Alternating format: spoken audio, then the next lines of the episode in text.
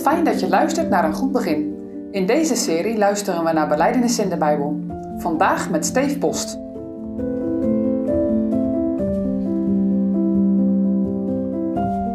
Deze week luisteren we naar de beleidenis van vijf discipelen van Jezus. Vandaag het getuigenis van Nathanael.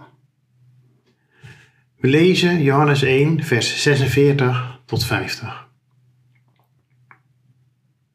Filippus vond Nathanael en zei tot hem: We hebben hem gevonden van wie Mozes in de wet geschreven heeft en de profeten, namelijk Jezus, de zoon van Jozef, van Nazareth.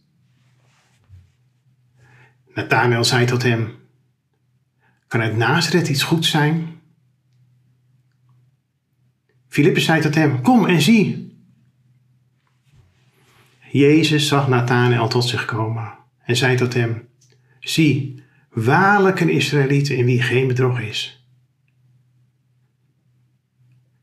Nathanael zei tot hem: Van waar kent gij mij?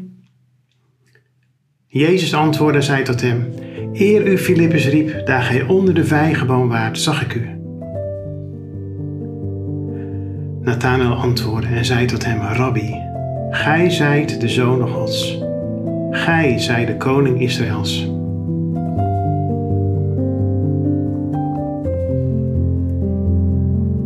Enthousiaste mensen maken ook graag anderen enthousiast. En vaak werkt dat. Enthousiasme is besmettelijk. Maar sommige mensen zijn immuun voor dit soort emoties. Zij laten zich niet meeslepen. Ze blijven gewoon nadenken, kritisch nadenken. Nathanael liet zich ook niet overweldigen door het enthousiasme van Filippus. Je hebt de Messias gevonden en hij komt uit Nazareth.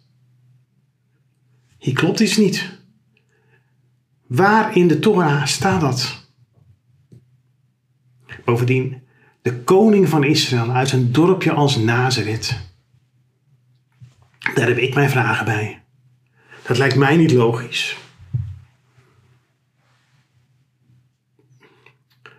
Hoe zou de Heer Jezus aankijken tegen zo'n kritische hoorder van het evangelie? Jezus is heel positief. Zie, waarlijk een Israëliet in wie geen bedrog is. Om tot Jezus te komen hoef je je verstand niet op nul te zetten. Je hoeft je niet in een soort flow te laten meevoeren. Je kunt gewoon blijven nadenken. Jezus prijst dat zelfs. Mensen zijn nu eenmaal verschillend. Sommige mensen zijn gedreven, ze voelen dingen goed aan van zichzelf, van anderen en ze laten zich leiden door hun intuïtie.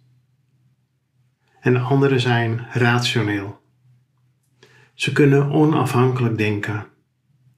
Ze nemen beslissingen op basis van argumenten. Beide zijn zo door God geschapen. Deze verschillen tussen mensen heeft de Heer bedoeld. Misschien ben jij ook zo'n onafhankelijk denker. Je neemt in de kerk niet alles voor zoete koek aan. Dank God voor deze gave. Maar luister wat de Heer over Nathanael zegt. Waarlijk een Israëliet in wie geen bedrog is. Nathanael was kritisch, maar niet cynisch. Nadenkend, maar niet negatief. Hij was oprecht. Zijn intenties waren die van een ware Israëliet die uitzag naar de komst van de Messias. Hij bleef niet hangen in kritische opmerkingen, hij bleef niet zitten, maar hij ging met Filippus mee. Misschien ben jij ook kritisch in de kerk. Maar hoe? Ben je eerlijk voor God? Wat is je intentie? Is je diepste verlangen ook Jezus te mogen ontmoeten? Laat je meenemen in een preek over Hem, ook al protesteert je brein op de achtergrond. Als dat niet zo is, dan draait het om jezelf. Je bent er trots op dat je kritisch bent. Je profileert jezelf als een kritische jongere. Je kijkt misschien zelfs een beetje op anderen neer. Het logisch nadenken brengt Nathanael niet bij Jezus. Zijn argumenten en tegenargumenten verdampen als hij Jezus ontmoet. Zijn hart vult zich met verwondering. Ik denk als mensen later aan deze jonge man zouden vragen: Jij zegt wel dat Jezus de koning van Israël is en de zoon van God, maar hoe weet je dat zo zeker? Dan zal hij niet verwijzen naar zijn denkkracht.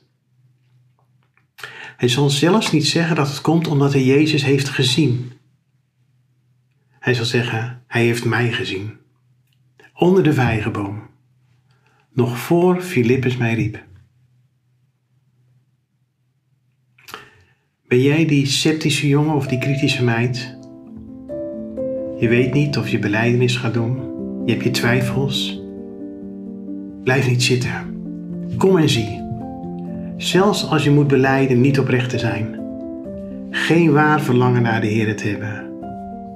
Kom en zie. Iedere zondaar is welkom bij Hem.